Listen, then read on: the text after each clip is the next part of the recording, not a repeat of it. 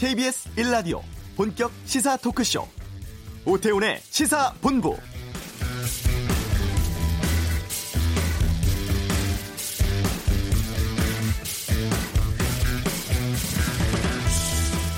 문재인 대통령은 이번 판문점 회동에 대해서 북미 간의 문서상의 서명은 아니지만 사실상의 행동으로 적대 관계의 종식과 새로운 평화 시대의 시작을 선언했다고 평가를 했습니다. 정전 66년 만에 당사국인 북미 정상이 군사 분계선에서 손을 맞잡고 또 미국 정상이 경호 없이 북한 땅을 밟은 것 자체가 적대 관계 끝을 의미하는 사실상의 종전 선언이라는 거죠. 역사적 만남 이후 다음 단계는 2, 3주 내에 있을 실무 협상 또 이를 바탕으로 한 고위급 회담 개최 여부입니다. 오는 8월 2일 태국 방콕에서 아세안 지역 안보 포럼이 있는데 이 자리에 폼페이오 미 국무장관과 북한의 이용호 외무상 동반 참석한다고 합니다. 이 자리에서 고위급 회담까지 이루어진다면 다음은 사실상의 4차 북미 정상회담 개최로 이어지겠죠. 많은 가능성을 앞두고 있습니다. 오태훈의 시사본부 잠시 후 이번 주 한반도는 시간에 북미 간의 주요 상황 또 전망하는 시간 갖겠습니다. 일본의 반도체 소재 수출 규제 등과 관련해서 한일 의원연맹 회장을 맡고 있는 민주당 강창일 의원 이슈에서 연결하겠습니다. 2부 아는 경찰 재판으로 넘어간 제주 전남편 살해 고유정 사건 또 공권력 과잉 사용 문제 등으로 4억 원을 물어주게 된 경찰관 등에 대해서 다루겠습니다. KBS 라디오 오태훈의 시사본부 지금 시작합니다. 네, 이 시각 가장 핫하고 중요한 뉴스를 정리하는 시간 방금 뉴스 KBS 보도국 박찬영 기자와 함께합니다. 어서 오십시오. 네, 안녕하세요.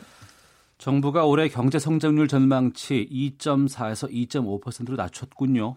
네, 어, 민간 경제 연구소에서 어, 이전에 미리 낮췄었는데 우리 정부는 아, 아직 낮출 단계는 아니다. 그동안 계속 부인해 왔었는데 결국에는 네. 기존 전망치보다 0.2% 포인트 낮췄습니다. 정부는 소비세 소비가 완만한 증가세를 이어는 가고 있지만 대외 여건이 크게 악화됐다. 그리고 수출과 투자 부진이 지난해 말 예상했던 것보다 훨씬 더 심화됐다. 이렇게 설명했습니다. 1분기 건설 투자가 1년 전보다 7.2% 감소했고 또 설비 투자는 17.4% 줄어들었는데 이 같은 어, 추세를 쉽게 반전시키기 좀 어려운 그런 모양새 있는데요. 정부는 현재 그 건설 부양책은 잘 안 쓰겠다라는 그런 생각이고 설비 투자는 대외 여건이 안 좋다 보니까 기업들이 줄이고 있습니다. 수출액만 봐도 7개월째 감소하고 있으니까 기업들이 투자를 늘리기가 쉽지 않은 상황입니다. 대외 변수는 잘 아시겠지만 미중 무역 갈등 장기화되고 있고요. 반도체 상황 안 좋습니다. 그렇다고 정부가 손 놓을 수 없는 상황이니까 아, 추경을 해서라도 지금 경기를 부양하겠다는 건데 실제로 네. 이번에 그 수정한 전망치만 보더라도 이달에 추경 예산안을 통과시켜야만 그 새로 바꾼 전망치를 이룰 수 있다 이렇게 전망하고 있거든요. 그러니까 이게 어떻게 보면 배수의 진인데 역으로 말하면 만약 이달 안에 추경안 통과시켜주지 않으면 우리 경제 더 나빠질 수 있다 이렇게도 볼 수 있습니다. 아, 일본이 수출 규제에 나선다고 지금 했는데 오늘 발표에는 일본이 규제에 나서서 우리 경제에 영향을 주는 것은 배제한 그런 계산법이기 때문에 어. 이것까지 포함이 되면 더 안 좋아질 수도 있는 그런 상황입니다. 내년 성장률은 올해보다 나아진 2.6%로 전망했습니다. 예. 어제 이슈에서 학교 비정규직 노동조합 위원장 연결해서 말씀을 좀 들어봤습니다만 파업 지금 시작됐고요. 문제는 이제 학생들인데 학생들 급식은 지금 어떻게 되고 있어요? 어, 현재 전체 우리나라 급식 대상 학교가 만 음, 400여 곳 되거든요. 이 가운데 3,802개 학교가 오늘 급식을 중단했습니다. 아, 그리고 2,572개 학교, 이 학교에 대해서는 정부가 빵하고 우유 같은 대체 급식 제공하거나 아니면 학생들한테 도시락 싸오게 해서 어, 점심을 해결하고 있고요. 또 230개 학교는 단축 수업을 해서 급식이 필요 없는 상황. 그리고 네. 745개 학교는 기말고사여서 시험 끝나고 다 집으로 돌려보내서 오늘 오늘 하루만 보면 다른 방법을 통해서 어, 급식에는 문제가 없어 보입니다. 초등학교 돌봄 교실은 파업 기간에 교직원들이 대신 맡아서 운영을 하고요. 교육부는 결식이나 돌봄 공백이 생기지 않도록 하겠다 이렇게 약속을 했습니다. 어, 제도 말씀드렸는데 학교 비정규직 노동자들은 지금 기본급 6.24% 인상 그리고 복리후생비 같은 정규직하고의 차별을 좀 없애달라 이런 요구를 하고 있고요.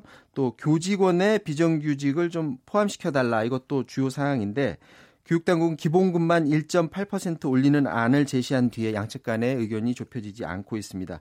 일부에서는 학생들 볼모로 해서 이거 너무한 것 아니냐 이렇게 비난하는 목소리도 좀 있나 본데 어, 이건 어, 어, 떻게 보더라도 비정규직 노동자들의 정당한 본인들의 권리 행사거든요. 네. 심지어 학생들이 지금 인터넷에 자신들의 사진 올려서 음. 어, 비정규직 노동자들을 응원합니다 이런 사진도 지금 올리고 있거든요. 네네. 네. 함께 서로가 공생할 수 있는 방안이 좀 마련됐으면 하는 그런 바람입니다. 예. 자 그리고 다음 소식입니다. 유소년 야구 교실 선수들에게 불법으로 스테로이드를 투약한 전 프로야구 선수가 구속됐어요. 네, 그렇습니다. 운동선수들이 그 불법으로 스테로이드를 받는 유혹은 특히나 이제 큰 경기 앞두고 이게 뉴스가 되는 경우가 많습니다. 뭐 올림픽에서 유명 선수가 스테로이드를 약물 검사하고 하죠. 그렇죠. 뭐. 예, 예. 왜냐하면 이게 단기간에 근육량을 올려주기 때문에 큰 대회 앞두고 어, 주사를 맞게 되면 본인의 능력 이상으로 힘을 발휘하기 때문에 그런데 식품의약품안전처가 그 유소년 야구 교실 운영자인 전 프로야구 선수 35살 이모 씨를 구속해서 지금 조사를 하고 있습니다. 한 번 맞는데 수백만 원 돈을 받고 불법으로 유소년들한테 스테로이드하고 남선 호르몬을 투약했습니다. 이 씨가 운영하는 야구 교실하고 집을 찾아봤는데 스테로이드 제제, 성장 호르몬 등등에서 10여 개 품목 약물 그리고 투약 관련 기록물을 찾아냈습니다. 식약처가 그 수사한 결과를 보면 전 프로야구 선수입니다. 이 씨가 유소년 선수들한테 몸을 좋게 만들어주는 약을 맞아야지 경기에서 좋은 성적을 거둘 수 있다. 그래야지 어. 너네들이 원하는 프로야구에도 갈 수 있고 또 좋은 대학에도 갈 수 있으니까 한번 맞아봐라 해서 1회당 300만 원 받고 주사를 했는데 1년간 이렇게 해서 이 씨가 거둬들인 이득이 1억 6천만 원 상당이라고 합니다. 물론 더 구체적인 조사를 해봐야 알겠지만 과연 이 씨가 돈을 벌려고 이런 행동을 한 건지 아니면 자기가 가르치는 선수들이 유명 프로야구단에 들어가거나 아니면 좋은 대학에 가서 자기네 자기의 야구 교실이 더 이름이 알려지게 하기 위해서 그런 건지 그건 좀 어, 조사를 더 해봐야 알 것 같습니다. 어쨌건 이런 불법 스테로이드 투약이 문제라는 걸 알면서도 이 씨가 유소년 선수한테 투약한 게 더 큰 문제인데 이 씨가 이 도핑 검사 원리를 알았다고 합니다. 그래서 스테로이드 약물이 몸 속에서 한번 주사를 했을 때 얼마까지 유지되는지를 계산을 해서 네. 그 기간을 알아서 도핑 검사 받을 때 검사에 안 걸리려면 얼마나 미리 주, 어, 이전 기간에 주사를 해야 되는지 그걸 다 어. 알았다고 하는데 그걸 얼마나 치밀하게 검사 어, 계산을 했는지 어, 그건 좀, 어, 의아한 부분인데, 어, 어, 이번에 시각처가 불법 투여한 것으로 의심되는 야구 교실 소속 유소년 선수 7명에 대해서 도핑 검사 의뢰를 했는데, 네. 2명 검사가 나왔는데, 에, 도, 저기 약물을 맞은 것으로 확정 판정이 나왔고요. 다섯 명은 현재 검사가 진행 중이라 추가로 양성 가능성이 높다고 합니다. 이 씨가 학생들한테 주사한 아나볼릭 스테로이드 라는 약물인데 이게 황소의 고안에서 추출한 스테로이드라고 합니다. 단기간에 근육 키우려는 보디빌더들이 암암리에 투약하고 있다 이런 인터넷상 글들이 지금 많이 있거든요. 이게 문제가 왜 되냐 하면 첫 번째로 이렇게 스테로이드를 받, 맞게 되면 네. 이게 완전히 불공정한 경기가 되는 거죠. 그렇죠. 예, 예. 똑같이 예. 운동해서 근육을 키운 게 아니라 본인은 불법적으로 투약을 통해서 경기에 임하니까 일단 불공정한 경쟁이 되는 거고 또 이게 스테로, 스테로이드는 세포 내 단백질 합성을 촉진해서 근육을 키우긴 하지만 부작용이 많다고 합니다. 갑상선 기능 저하. 간 수치 상승, 성기능 장애 이런 어, 문제들 때문에 우리나라에서는 지금 이걸 불법으로 어, 정해놓고 있는데 또 하나 문제가 이게 한번 맞으면 경기의 효과를 보니까 이게 마약처럼 또 이걸 찾는 사람들이 많다고 합니다. 음. 이곳만 그런 것인지 아니면 혹시 또 다른 곳에도 이런 것들이 좀 있는지 더 확인해 볼 필요가 있지 않나 싶습니다. 전세금 떼이지 않도록 하는 제도 시작된다고 하는데 간단히 좀 부탁드리겠습니다. 보통 전세금 안 떼이려고 이제 확정일자 받아놓고 하면 된다라고 하는데 네. 그렇더라도 네. 뭐 주인이 돈 안 주면 제때 이사 못 가서 애로를 겪는 분들이 많은데 어, 이거를 없애기 위해서 제때 집주인이 전세금 돈을 주지 않으면 어, 먼저 주택 도, 주택 도시 보증공사가 대신 전세금을 임차인에게 지급해 주는 그런 제도입니다. 네. 보증공사는 시간이 걸리더라도 이제 원금 원금을 주인한테 돈을 받아내는 그런 제도인데 이게 원래 있던 제도인데요. 원래는 어 시작하고 나서 이 보증 제도에 돈을 내고 어, 한 계약 기간이 절반이 지난 이후에는 혜택을 못 받는데 이 네. 제도를 네. 확대해서 전세 만기 6개월 전까지만 보증금을 이 보증 제도에 가입을 하면 네. 이 보증금을 다 받아낼 수 있는 제도로 해서 7월 말부터 시작해서 일단 1년간 한시적으로 제도를 운영을 한다고 합니다. 알겠습니다. 방금 뉴스 박찬영 기자와 함께했습니다. 고맙습니다. 이어서 이 시각 교통 상황 살펴보겠습니다. 교통정보센터의 오수미 리포터입니다. 네, 이 시각 교통정보입니다. 민주노총 총파업 첫날인 오늘 오후 3시부터 파업 참가자들이 서울 광화문 광장에 모여 대규모 집회를 엽니다. 거의 6만 명이 모일 전망인데요. 올 들어 가장 큰 규모의 집회로 예상이 됩니다. 이 준비 관계로 세종대로 파이낸스 빌딩 앞에서 청계광장 방면으로 하위 4개 차로가 부분 통제가 되고 있습니다. 이제 3시를 앞두고서는 세종대로 전 차로가 전면 통제가 될 것으로 보입니다. 벌써 주변 도로인 종로나 사직로 등 정체가 심한 편이니까요. 도심 안쪽으로 이동 계획 있으신 분들은 가급적 대중교통을 이용하시는 편이 낫겠습니다. 이 밖에 경부고속도로 서울 백면으로는 오산 부근에서 추돌 사고가 났고 여파로 2km 구간 정체입니다.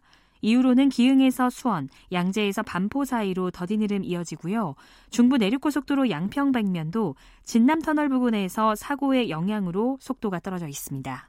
지금까지 KBS 교통정보센터였습니다.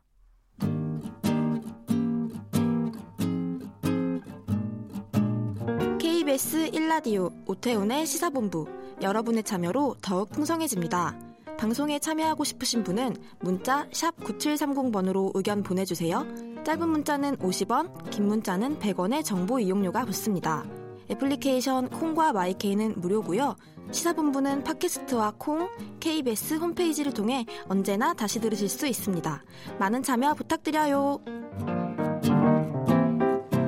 네, 지난 G20 정상회의에서 일본의 아베 총리는 문재인 대통령과 회담을 갖지 않았습니다. 그리고 최근 일본 정부가 반도체 핵심 소재 한국 수출을 규제하겠다고 해서 큰 논란되고 있죠. 한일 관계 상황 좀 짚어보도록 하겠습니다. 더불어민주당 강창일 의원 연결되어 있습니다. 안녕하십니까? 네, 안녕하세요. 강창일입니다. 네. 예, 예. 강 의원께서 한일 의원연맹 회장을 맡고 계시는데 예. 이 한일 의원연맹은 어떤 일을 하고 어떤 분들이 함께하고 있습니까? 먼저. 예, 1965년도에 국교 정상화가 된 다음에 예. 한일 간의 우호 관계가 유지돼야 된다 이런 생각에서 일본과 한국의 의원들이 예. 1975년에 만든 겁니다. 어. 현재 역사가 가장 오래된 의원 단체죠. 현재 일본에서는 국회의원이 한 320명, 네. 그리고 한국에서는 180여 명 정도가 회원으로 이제 그 동참하고 있습니다. 예. 그래서 한일 관계 어려울 때 주로 이제 일본에서는 친한파 의원들, 어.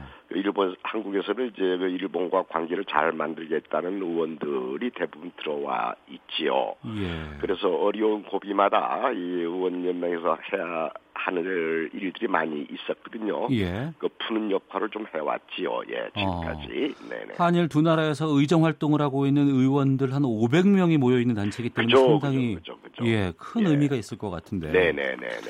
지금 일본에서 수출 규제 조치를 지금 시행한다고 하고 이걸 우리 네. 언론들은 상당히 큰 뉴스로 다루고 있습니다. 그럴 수밖에 없는 상황이기도 하고. 네네. 현재 이와 관련해서 일본 쪽의 언론 반응이라든가 시민들의 반응은 어떻게 듣고 계세요? 그러니까 일단은 일본에서도 좀 갈라져 있는데 아주 우경화된 상계 신문 같은 경우는 오히려 부추기고 있고요. 네.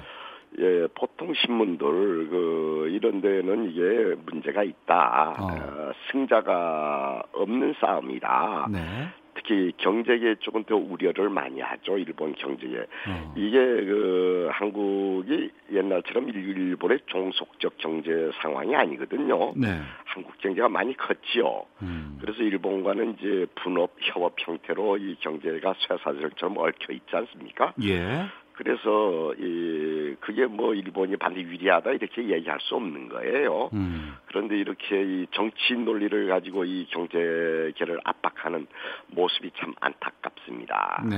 예.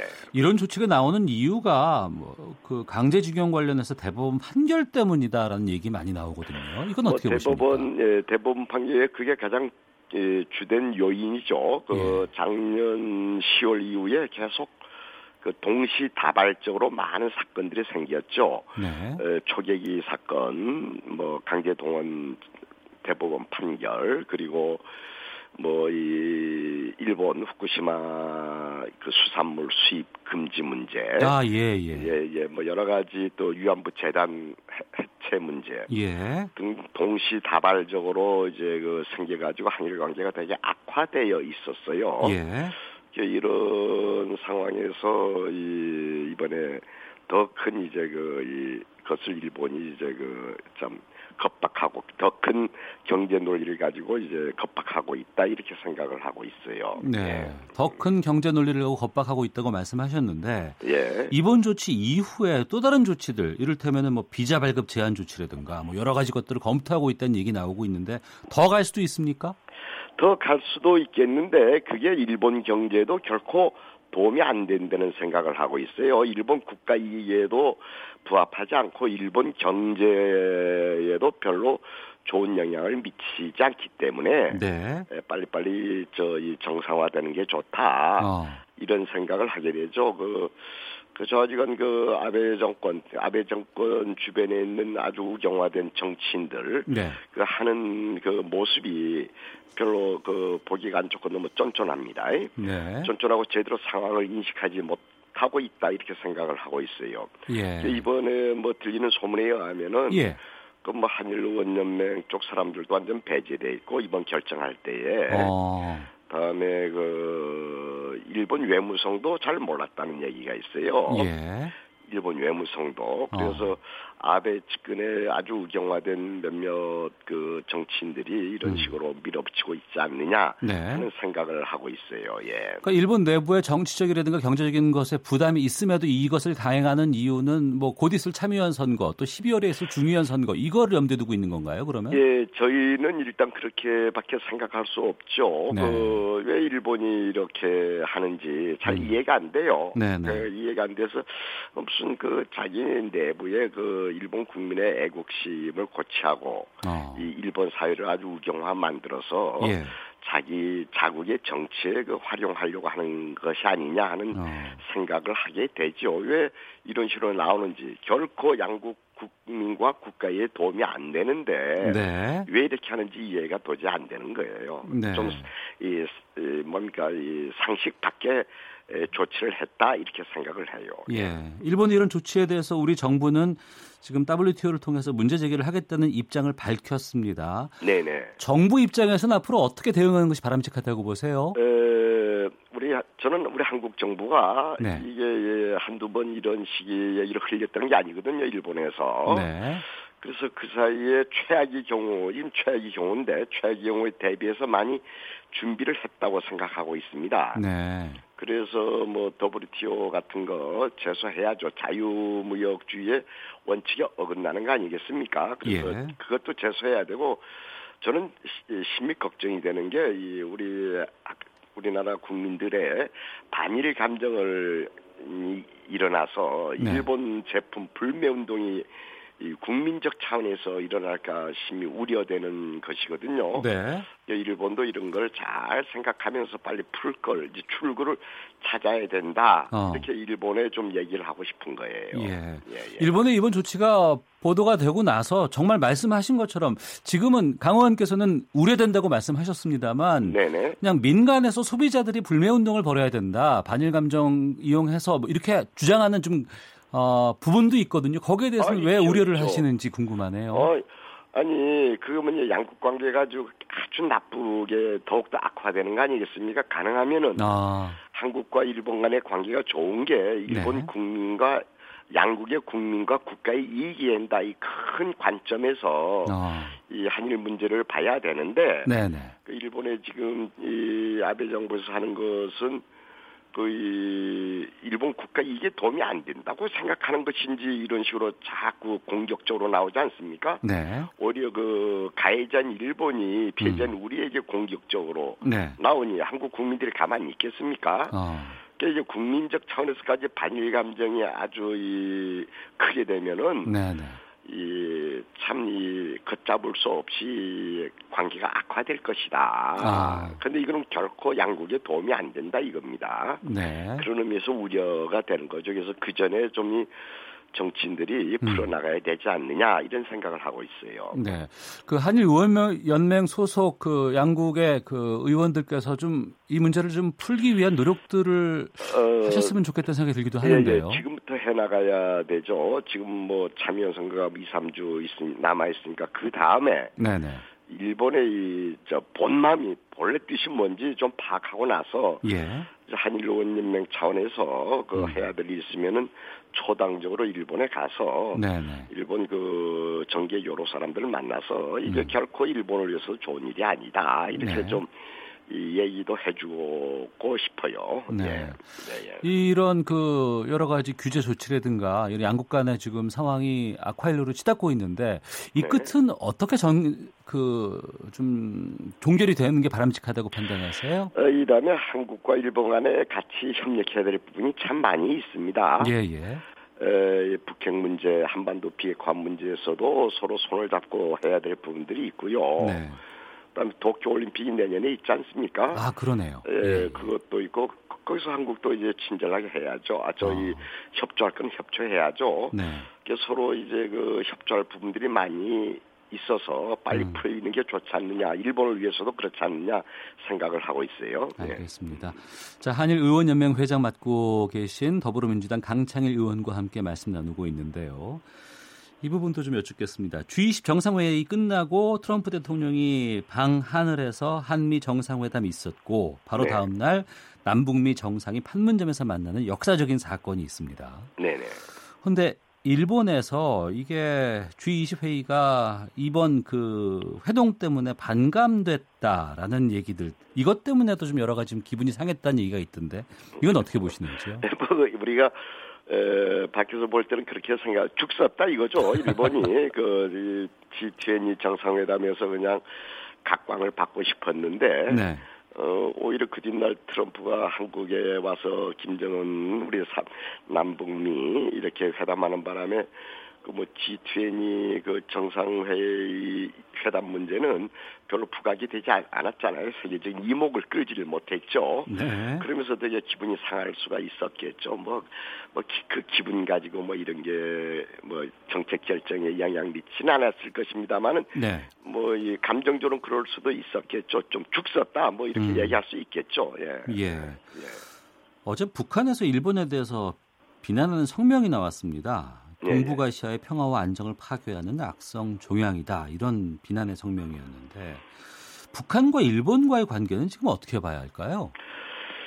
글쎄요 언젠가는 북한과 일본이 이 국교가 맺어져야 되고 한국도 많이 그 북한 측에 얘기를 했지 않습니까? 일본과 빨리 국교 정상화하라. 네. 또 일본도 내신 걸 원하고 있고요. 음. 그런 부분에서 한국이 해줘야 될 일이 많이 있지 않습니까? 일본을 일본에 대해서 해줘야 예. 될 일이 많이 있는데 이런 식으로 치닫게 되면은 뭐 그리고 북한은 처음부터 그 일본에서 늘 같은 입장이에요. 예, 예. 그, 뭐, 찬물이나 끼얹고 말이지. 음. 그, 뭐, 이, 저, 이, 오히려 동북아 평화를 위해서 노력은 하지 않고 오히려 그 다 악화시키고 있다 이런 입장을 줄곧 유지해 왔죠. 그렇지만은 대국적으로 보면 언젠가는 일본과 북한이 비핵화가 달성된다면 국교 정상화 해야 되는 게 아니겠습니까? 네. 아베 수상도 몇 차례 그런 발언을 했어요. 어. 정상화하고 싶다고. 예. 그런데 이런 상황이 되게 되면은 어디 쉽게 되겠습니까? 어. 예. 예. 그 일본 쪽에서는 그 북일 간의 정상회담 요구하고 있다고 하는데 그것의 가능성은 어떻게 보실까요? 예, 정상회담 언젠가는 될 거예요. 그런데 지금 상황이 이렇게 이런 상황에서 뭐이참 기대하기 어려워요. 예. 언젠가는 이루어질 거예요. 또 우리 한국이 좀 노력을 해줘야 됩니다. 북한 아. 잘 설득시켜서 예. 이다음에 경제 발전을 음. 위해서도 일본과 이제 그이 정상화하는 게 좋지 않느냐. 네. 그다음에 일본도 한반도 비핵화가 이루어진다고 하면은 음. 북한하고 경제적으로 맺어야 될 게 많이 있지 않습니까? 예. 뭐 철도 문제니 뭐 LNG 문제 뭐 이런 문제 등등해서 북한이 잘 되면은 음. 북한과의 관계가 잘 되면은 경제적으로 이득 볼 것도 참 많이 있죠. 국, 일본 국가에 도움될 부분이 많이 있지 않습니까? 네. 예, 그래서 국교 정상화를 원하가, 원하고 있죠, 일본도. 음, 예. 알겠습니다. 예. 이 한일 의원 연맹에 말씀해 주신 것처럼 한국과 일본의 의정 활동을 하고 있는 의원 500여 명이 함께 어, 지금 소속돼 있다고 하니까 좀 이곳에서 예. 양국 간에 좀 의미 있는 결과를 도출할 수 있도록 좀 많이 좀 노력 부탁드리겠습니다. 감사합니다. 열심히 하겠습니다. 예, 그리고 그런 것이 좀 이루어진다 그러면 또 연락 부탁드리겠습니다. 네, 그렇게 합시다. 예, 오늘 네, 말씀 고맙습니다. 네, 감사합니다. 예. 예. 예. 청취자 3991님, 미국과 중국 사이에서 힘들었는데 이제는 일본까지 한국 참 여러모로 힘드네요. 한국의 세계 위상이 높아짐에 따라서 주변 국가의 규제가 더 강화될 수도 있을 것 같습니다. 8711님, 이 상황에서 시민 시민들이 할 수 있는 건 일본 제품 불매, 일본 여행 자제 등입니다. 시민의 권리로 할 수 있는 일이라고 생각합니다라는 의견 주셨습니다. 더불어민주당 강창일 의원과 함께했습니다. 헤드라인 뉴스입니다. 홍남기 경제부총리 겸 기획재정부 장관이 일본의 수출 규제 조치가 우리 경제 성장률 전망치를 다시 수정할 정도는 아니라고 판단된다고 밝혔습니다. 더불어민주당과 정부, 청와대는 일본의 반도체 소재 수출 규제에 대한 대응으로 반도체 소재 부품 장비 개발에 매년 1조 원 수준의 집중 투자를 추진하고 있다고 밝혔습니다. 더불어민주당 이인영 원내대표는 오늘 국회 교섭단체 대표연설에서 국회의원에 대한 국민 소환제를 도입하고 일하지 않는 국회의원에게 페널티를 줘야 한다고 말했습니다. 자유한국당 나경원 원내대표는 민주당이 당연히 해줘야 할 법사위 이완영 전 의원의 후속 자리 보임에 대해 동의하지 않고 있다며 이런 태도로는 국회가 정상화되기 어렵다고 말했습니다. 더불어민주당과 자유한국당의 정치개혁 특별위원장 교체 합의에 반발하고 있는 정의당 심상정 의원이 위원장직 사임계 제출을 거부하기로 했습니다. 지금까지 라디오 정보센터 조진주였습니다.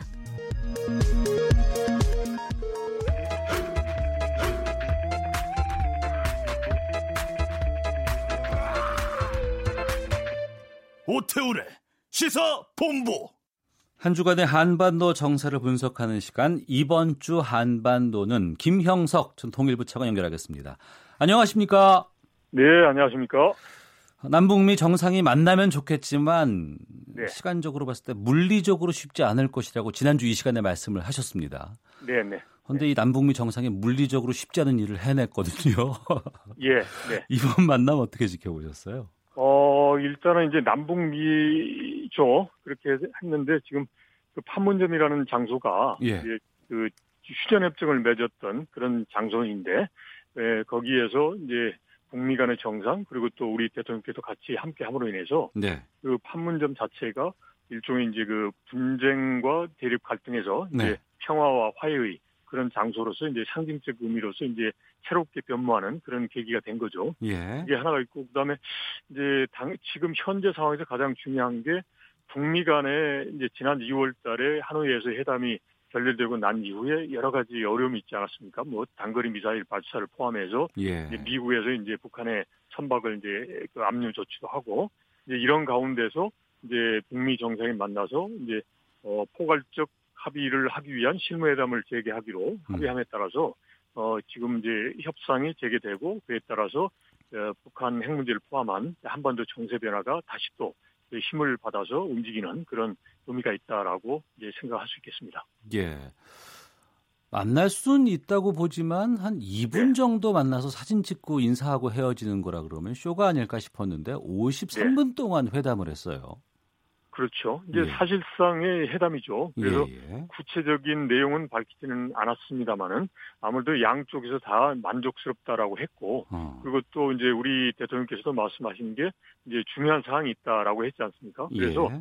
이제 앞으로 이제 수주 안에 이제 뭔가 이제 어, 실무회담 중미 간에 하는 부분에 대한 이제 일정과 함께 이제 구체적으로 이제 이루어질 겁니다. 그럼 그 음. 그 속에서 뭔가 이제 결과가 나올 수 있겠죠. 그런데 지금 현재로 보면 네. 이제 근 이제 2월부터 해서 한 4개월 동안 해서 이제 무언가 이제 서로 간의 입장을 이제 교환을 했단 말이죠. 네. 그래서 이제 그 상황에서는 이게 좀 받기가 어렵다라고 해서 한 4개월 동안 서로 힘겨루기를 한 형국이었거든요. 네. 근데 이제 그게 양쪽에 이제 상호 간에 이제 부담이 된다. 그래서 음. 무언가 이제 뭐 큰 건 아니겠지만 네. 이제 조금씩이라도 진전을 하자라는 그런 공감대가 이번에 이제 판문점에서의 그런 회동이 성사된 배경이거든요. 그래서 예. 이제 앞으로 뭐 실무회담을 통해서 이제 무언가 이제 진전은 가져올 가능성이 높다라고 생각할 수 있겠습니다. 네. 네. 아, 이런 역사적인 만남이 이루어졌고 이제 중요한 것은 네. 그 다음 단계로 넘어가는 것 같습니다. 그렇죠. 예. 트럼프 대통령도 폼페이오 국무장관 주도로 2, 3주 내에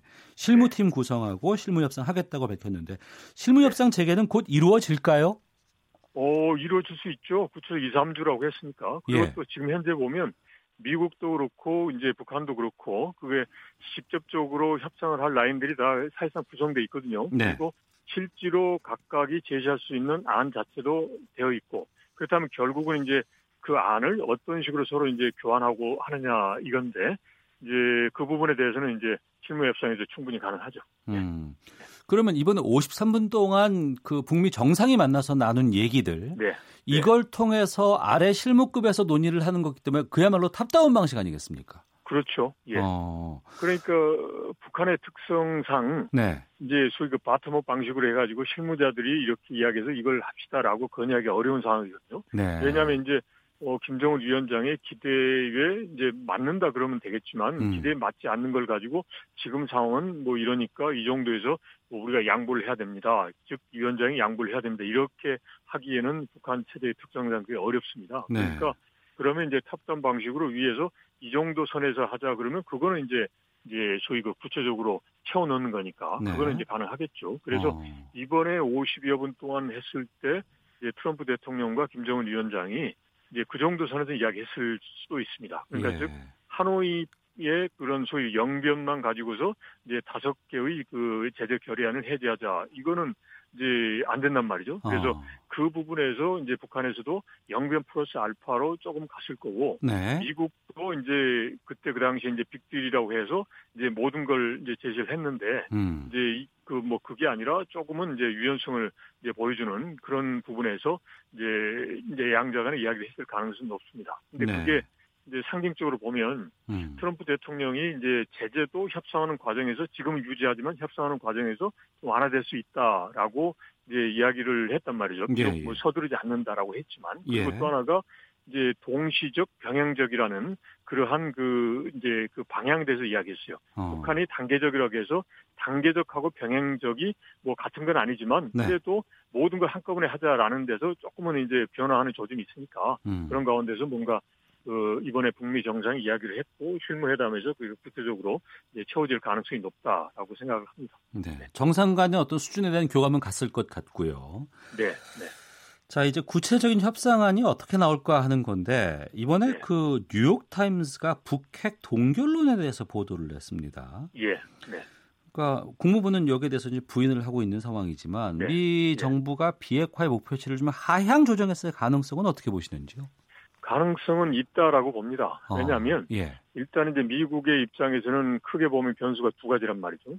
하나는 이제 북한의 핵 문제가 이렇게 쉽게 풀리기 어려운 거죠. 한 번씩 한번 이제 소위 그 one-side하게 풀어보려고 이제 이제 그 뭐야 시도는 해봤죠. 네, 네. 그렇지만 이제 북한 김정은 위원장이 거기에 이제 말려들지 않았던 거죠. 그러면서 음. 오히려 중국과 러시아라고 하는 이제 공동 전선을 펴고 나오는 거니까 미국 입장에서는 아 이런 식으로 이제 one-side하게 밀어붙이기는 어렵겠다라는 걸 생각을 할 수가 있고, 예. 그 다음에 두 번째는 이제 지금 미국의 트럼프 대통령의 입장에서 보면 네네. 이제 북한 문제가 어느 일정 부분 관리가 돼야 되고 어. 플러스 알파로 해서 무언가 큰 진전은 아니지만 조금의 진전이 있어야 된다라는 거죠. 이게 이제 소위 그 정치 일정이라든지 미국 내에서의 그런 그 국내 상황상 이제 필요한 거죠. 그렇다면 네. 이제 기존에 했던 것처럼 이제 무전 무조건 선 비핵화 이제 후 제재 하나 식으로 이거는 좀 어렵다. 그럼 음. 여기서 뭔가 조금은 유연해져야 되지 않느냐라는 거고 네. 이제 그런 차원에서 본다면 이제 말하는 동결로서 그 끝이다 그 정도까지는 아니지만 음. 이제 소위 그 지금 현재 위험되는 것은 완전히 이거는 뭐 폐기라든지